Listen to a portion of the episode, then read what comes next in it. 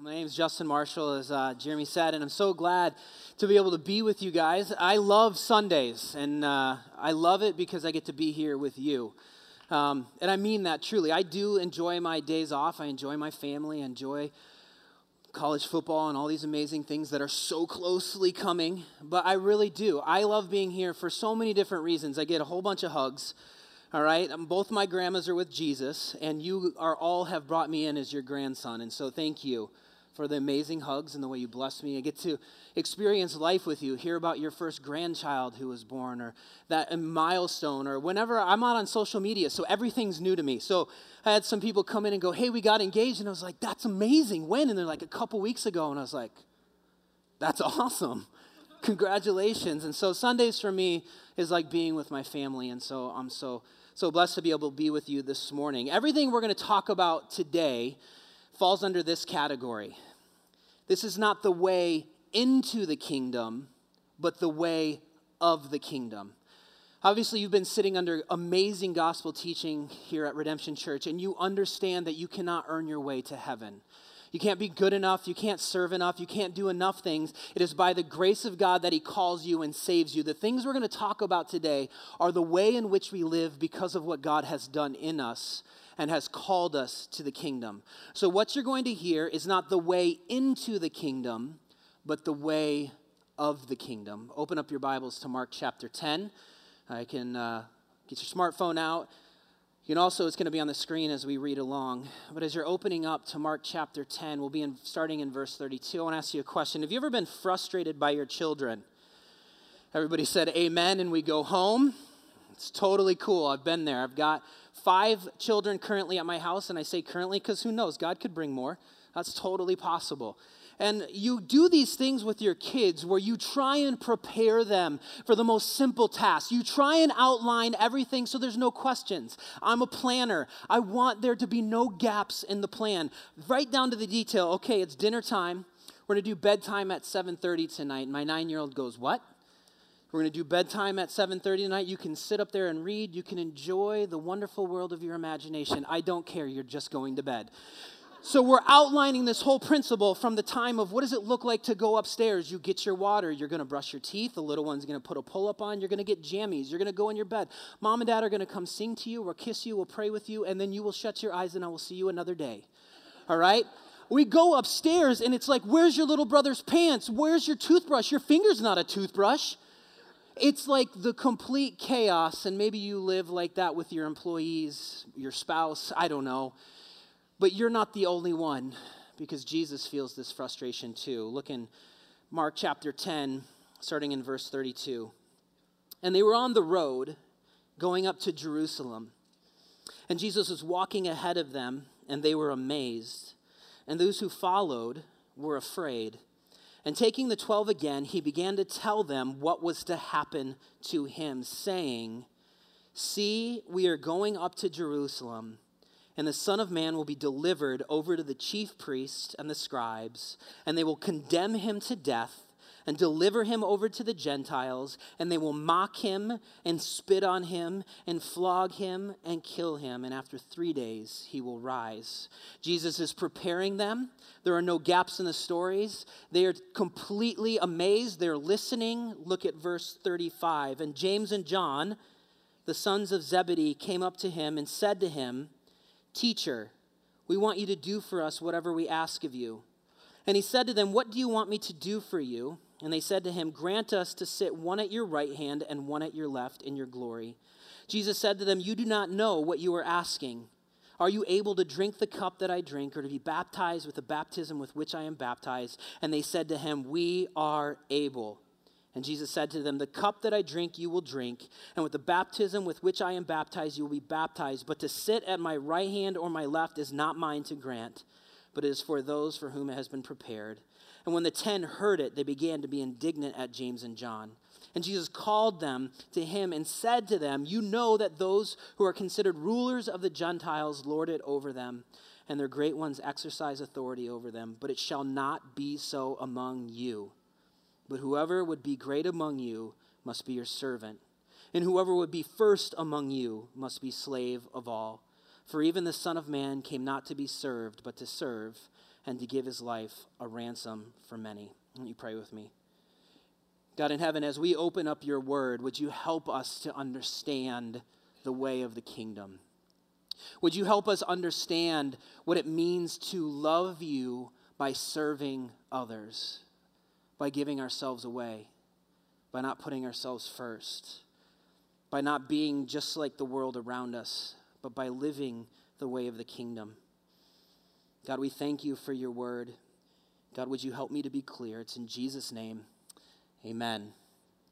I mean, Jesus was really clear there.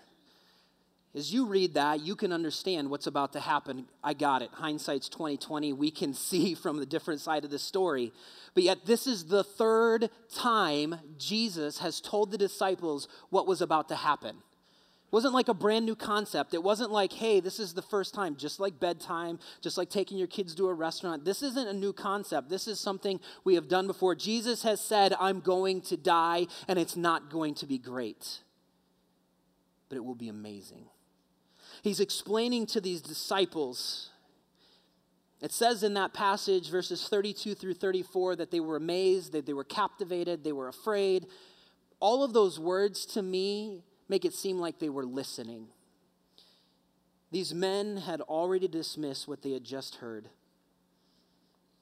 They did not listen because they had their own agenda. That sound familiar? It's amazing how quickly we forget what God has said for us and about Himself because we have our own agenda, because we have our own way, our own thoughts. I mean, these guys, they had this idea right, Jesus has to die, but this is going to be a military kingdom. This is going to be one where we're going to take it by force. We're no longer going to be opposed by the Pharisees or by the Romans. Jesus is going to sit on the throne. And think about what we could do, guys, well, James, think about James and John, what we could do. What if we were the ones who were right there and we ruled all of this with Jesus? Think about that would be for us and how good that would be for us. They had just forgotten how gruesome this kingdom was going to start with an innocent man dying for those who could not save themselves. They had not yet learned the lesson that the cross must become before the crown that suffering comes before glory. Jesus was referring to the cup of rejection and judgment soon to be pressed to his lips and to the baptism of death he was to endure on the cross. James would be the first of the 12 to be martyred. Acts chapter 12, you can see where James is killed under the rule of Herod Agrippa. It wasn't very long after he realized or had heard what Jesus said, You will deal with the cup and with the baptism, but the position is not mine to give. James is killed for the cause of Christ. John is another story. We can read all the way back into Revelation that he lived a long life on the Isle of Patmos where he was exiled for the cause of Christ, but church history says that he was boiled in oil and lived and was poisoned, but yet still lived. I can't imagine going through either of those things for what I believed.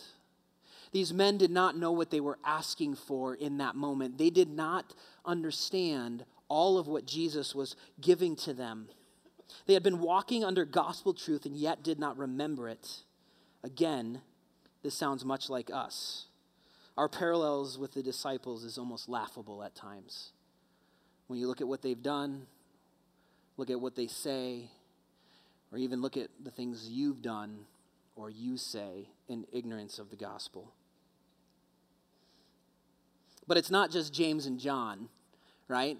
The other 10 are in this conversation. They hear it. And the Bible says that they become indignant. They become angry. They become upset. They become frustrated.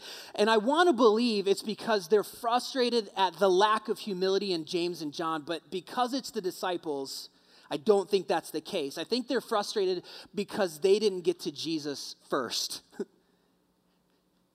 think about how you feel when you have the same idea as somebody else and you don't get to the boss first. Dang it. That was 10,000 more dollars each year. That'd be a good raise, by the way.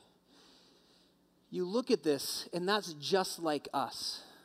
This amount of jealousy. These 10 guys who had been through the same things as James and John, their frustration over the fact that probably they didn't get to that. Or why didn't we say it? Or why didn't you say, why can't all 12 of us sit up there? But you just chose yourselves? Matthew's gospel says that their mom went and asked for them. I'm sure that would have been another bone of contention for the disciples. Your mom, really? You can't do it yourself? It looks as though Mark is more of a bro to these guys than Matthew at that point. Jesus is about to lay out what service looks like. What does the kingdom look like? It's not what they thought. What really matters in this life greatness, power? No, it's service. It's giving yourself away. The kingdom is not built on jealousy. Like many people today, the disciples were making the mistake of following the wrong examples. Instead of modeling themselves after Jesus, they were admiring the glory and the authority of the Roman rulers, men who loved position and authority. One author says this In those times, the prominent matter of notice was a tremendous hierarchy in the Jewish church and a domineering aristocracy in the Roman government. The ancient people of God had travestied his word and perverted his ordinances and forfeited his favor. The rulers usurped authority everywhere in matters of faith and conscience. They destroyed the revelation from heaven by overlaying the human traditions. And as they continued to grow unrighteous, they began to grow oppressive. And surely those Jewish disciples needed only to be reminded of the hatefulness of the Roman Empire that was holding their nation in captivity. They did indeed know that their great ones exercised authority over them. This wouldn't have been a new concept. These guys would have understood how the Pharisees and the Sadducees would have created all of these rules. They'd have taken this book we've talked about in this study of Mark, the Talmud, and they would have created everything they could have to try and oppress the people into holiness or to make themselves look better. They would have sat under that as they were growing up. They would have been in bondage to the Romans in their taxes, into the way that they had to live. They would have watched these authorities turn over and over and over again as they backstabbed one another to get their way to the elite status of Rome. This is not something to them that would have been new information. It's an overwhelming reminder that Jesus says, that's not the way of the kingdom. In the kingdom, we're not jumping over each other to get what we can. In the kingdom, we're laying down our lives for one another so that others might come to the reality of the gospel. You're not going to be like these people. That's not the way that it is in this kingdom. Well, there's nothing wrong with aspiring to greatness. We must be careful to define greatness by Jesus' standards. Jesus said, Whoever wishes to become great among you shall be your servant and whoever wishes to be first among you shall be slave of all. Greatness through service, through obscurity, is the kingdom of God. Hopefully, that's not the first time you've heard the word obscurity used. Tim has been preaching that to me since I was in high school. What does it look like to be selfless? What does it look like to serve in unnoticed ways? That's exactly what Jesus is calling here to the disciples that when he says would be a servant or a slave of all, he's saying those people do everything they're supposed to do, not for accolades, but because they do.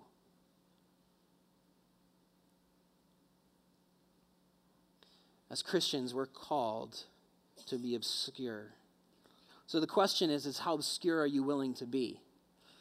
What are the things you're willing to do that no one notices? Are you the type of person who would clean the microwave at the office or put up a note to the person who made the mess, mess and everybody else knew about it.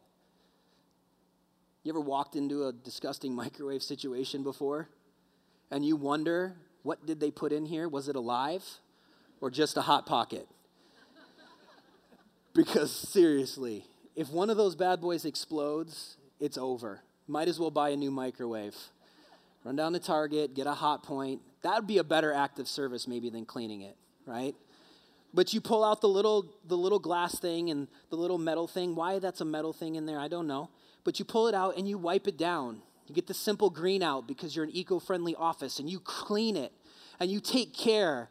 And then you walk away going, I hope somebody can use this and be blessed by it. Are you willing to empty the shredder paper? Got it. I got that those aren't necessarily hard things but they're obscure things which will lead to the things that God's called you to. Will you stop and do them? Would you do the thing you were not paid to do in order to bless the people that you work with, or go to school with, or hang out with, or live with? Where will you serve where no one sees you? That's the question. And not all of those things have to be the same. Not all hard things are the same. God has us in unique situations, in unique places, at a unique time, and has called us, no matter what they are, to serve, to give our life away, to give up that 15 minutes because somebody else would be blessed. Listen to this ambition in this life, for greatness in this life, will end up stealing your life. Ambition in this life, for greatness in this life will end up stealing your life. God refuses to define the greatness of your life in dollars or cents, family or friends, or kids or promotions or raises, accomplishments or recognition of fun. He loves you too much, and there's too much at stake. When Jesus said he came that you might have a full and abundant life, he wasn't promising less debt, longer vacations, or more power in the company. His promise is real and following him will satisfy us beyond our wildest imaginations. But it won't look like so much of their so called greatness around us. What does it look like to suffer for the kingdom? To give your life away? To give your family's life away? What is the hard thing that God's calling you to do that you keep avoiding? That I keep avoiding? What are those hard things? What are the things you and your spouse have been talking about for years and haven't gotten to? Is it giving more money away because you have enough? Is it actually knowing your neighbor's names other than to when to wave when they show up home from work? Do you know what their needs are?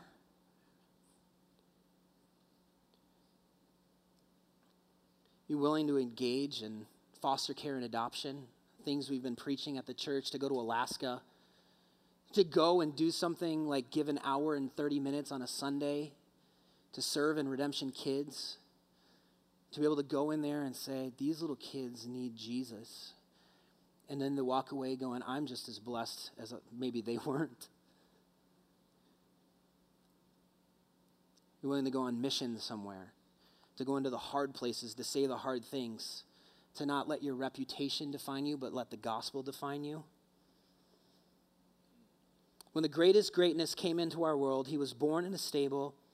He laid in a feeding trough. He walked from town to town without a home, without a place to stay. He made some headlines with his message and miracles, but he made more enemies. When the Son of God came, calling lowly fishermen to be his disciples, he kneeled and washed their filthy, undeserving feet. The King of kings, the greatest of all time, humbled himself to the point of death, even the most shameful, painful kind of death, true greatness, lost his life in love for us. That's gospel truth. That's what our service is based out of the fact that you couldn't save yourself.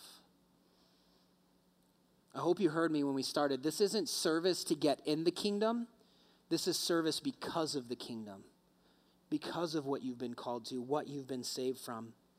Greatness is evidenced by one's readiness to deny self and to serve others for Christ's sake, who came not to be served, but to serve, and to give his life a ransom for many. We cannot share in his atoning or redemptive work, but we can and should follow him in his life of patient service for the blessing of a needy world. That's absolutely upside down from everything that you will ever hear at a business seminar. That's absolutely upside down from every self help book you will ever, re- ever read. Look at this. These are co- right from Scripture. We conquer by yielding, we find rest under yoke. We are made great by becoming little. We are exalted by being humble. We become wise by being fools for Christ's sake. We are made free by becoming his bondservants. We are strong by being weak. We triumph by defeat. We find victory by glorifying in our infirmities. We live by dying, and we reign by serving.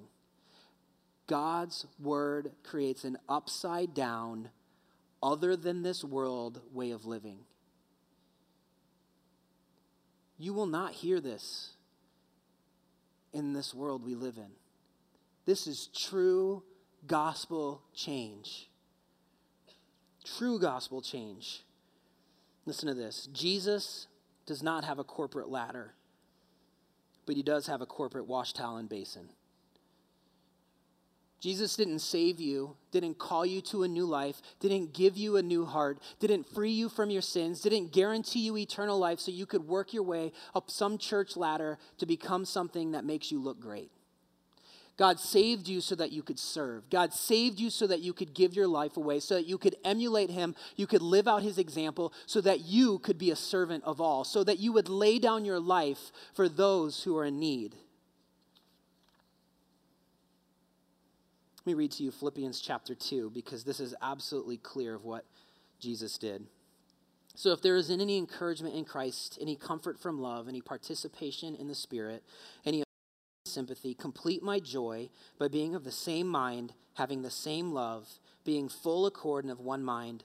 Do nothing from rivalry or conceit, but in humility count others more significant than yourselves. Let each of you look not only to his own interest, but also to the interest of others, having this mind among yourselves, which is yours in Christ Jesus, who, though he was in the form of God, did not count equality with God a thing to be grasped, but made himself nothing, taking the form of a servant being born in the likeness of men and being found in human form, he humbled himself, becoming obedient to the point of death, even death on a cross. Therefore, God has highly exalted him and bestowed on him the name that is above every name, so that at the name of Jesus every knee should bow in heaven and on earth, and every tongue confess that Jesus Christ is Lord to the glory of God the Father. Jesus practiced what he preached. Jesus practiced what he preached. He was a servant to the point of death, and we're not even servants to the point of laundry or dishes because we think too highly of ourselves. Because we've made this life about us. If you look over to verse 46 in Mark chapter 10, Jesus is moving with the disciples towards Jerusalem. He has the goal of the cross, he has death at his doorstep. He is moving in that direction. And we see here, starting in verse 46, that he stops again. And they came to Jericho. And as he was leaving Jericho with his disciples and a great crowd, Bartimaeus, a blind beggar, the son of Timaeus, was sitting by the roadside. And when he heard that it was Jesus of Nazareth, he began to cry out and say, Jesus, son of David, have mercy on me. And many rebuked him, telling him to be silent, but he cried out all the more, Son of David, have mercy on me. And Jesus stopped and said, Call him. And they called the blind man, saying to him, Take heart, get up he is calling you. And throwing off his cloak, he sprang up and came to Jesus. And Jesus said to him, What do you want me to do for you? And the blind man said to him, Rabbi, let me recover my sight. And Jesus said to him, Go your way, your faith has made you well. And immediately he recovered his sight and followed him on the way. This is an amazing picture of what Jesus was just saying to his disciples. Now, chronologically, did it happen that day or the next day? But it would have been soon enough, I'm sure, or I hope the disciples were able to connect it. The fact that Jesus had an agenda, but the circumstances didn't trump the agenda. This man was in need, and Jesus was going to stop. Bartimaeus uses this term, son of David, which was this messianic title, this title of God, of sent one, but Bartimaeus' name meant son of filth. Being that simple connection of the man God chose to recover sight to had this picture of Jesus, messianic, Messiah, greatest, coming and serving someone, even with the name Son of Filth. I mean, imagine the disciples going through this. Like, how many times have they seen Jesus do this? How many times have they seen him care for other people all along the way in this almost last three years? It doesn't say that it was the disciples who were pushing Bartimaeus away. Could have been, they've done it before. Or was it part of the other crowd? I mean, Jesus is going to Jerusalem. It is at the time of Passover coming, so it is crowded. Each city that he comes to, and there's more and more people. And yet, in this walk, he hears Bartimaeus call out to him, and Jesus says, Bring him to me right? He's been talking about service and what does it mean to be a servant and what does it mean to be a slave? What does it mean to give ourselves away? And Jesus does something so amazing here. And I think it's incredible for us to learn as that he asks Bartimaeus, he says, What can I do for you? I mean, Jesus already knows what he needs, right? He's Jesus. He knows he needs to be healed from his sight. Jesus could have just snapped his fingers as he was walking, could have been done. Bartimaeus could have just had his sight and move on, right? Let's get on the road. But no, he stops and he looks at him and he says, What can I do for you? And Jesus meets his need. I think a lot of times in our life, we're not willing to stop and ask what the need is. We just assume that what we can give is good enough. We evaluate our service based on what we feel is best for us. We evaluate our service on what makes us look good instead of stopping and actually meeting a need.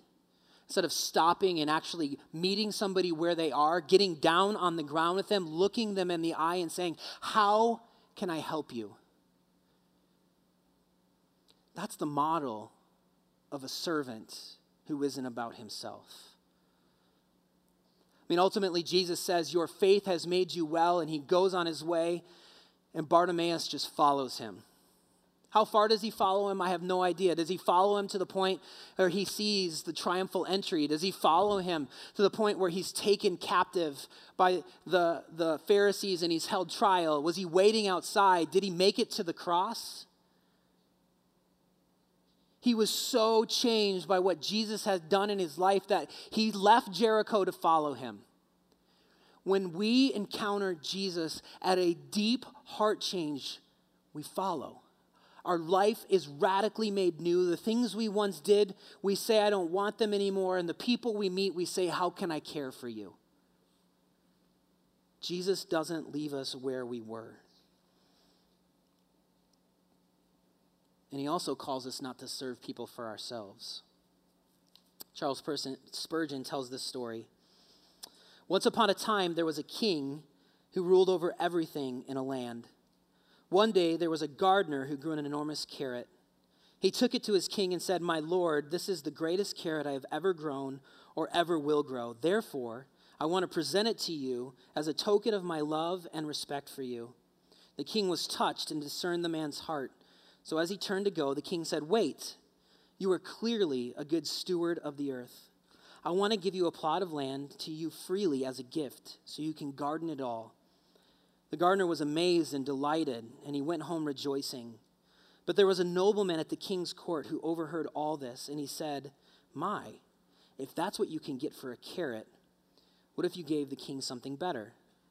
The next day, the nobleman came before the king, and he was leading a handsome black stallion he bowed low and said, My Lord, I breed horses, and this is the greatest horse I have ever bred or ever will. Therefore, I want to present it to you as a token of my love and respect for you. But the king discerned his heart and said, Thank you, and took the horse and simply dismissed him. The nobleman was perplexed. So the king said, Let me explain. The gardener was giving me the carrot, but you were giving yourself the horse. How many times have you walked away going, I did a good job? You gauge your life by asking, What was the hardest thing I've ever done? Or what was the hardest thing I've ever done for the king? One of the greatest lessons I learned early on in my Christian life was that this life is not about me. This has nothing to do with me, other than the fact that God's called me to things and I'm to live in them and follow them and serve in them. It's not about me, it's about caring for my wife and my kids, my parents and my in laws, my friends and my family. It's about the students that God's given me to shepherd. That there's no text message too small, no phone call too late. That God has given me life and breath and blood in my veins that I would care for others, and you are no different. It is no different from one Christian to the next what God has called us to yet we treat it different because we think better about ourselves than we ought. It's not about you. Only through the gospel can we do the service Jesus calls us to. Only through the gospel, only through heart change, only through the radical saving nature of what God can do in a life. There is no other way in this world that we would serve for a greater purpose than ourselves but Jesus. So let me give you three things to be thinking about. Number one, Jesus calls us to obscurity and service. What are the small things, the hard things that you're doing that nobody notices and you don't ask for repayment because it pleases the king? Here's the second thing Jesus calls us to meet needs, not to meet what is best for us. Jesus calls us to meet needs, not what is best for us. The question we should be asking in that is how can I help no matter what, or who can I get to come alongside of me that can do this that maybe I can't?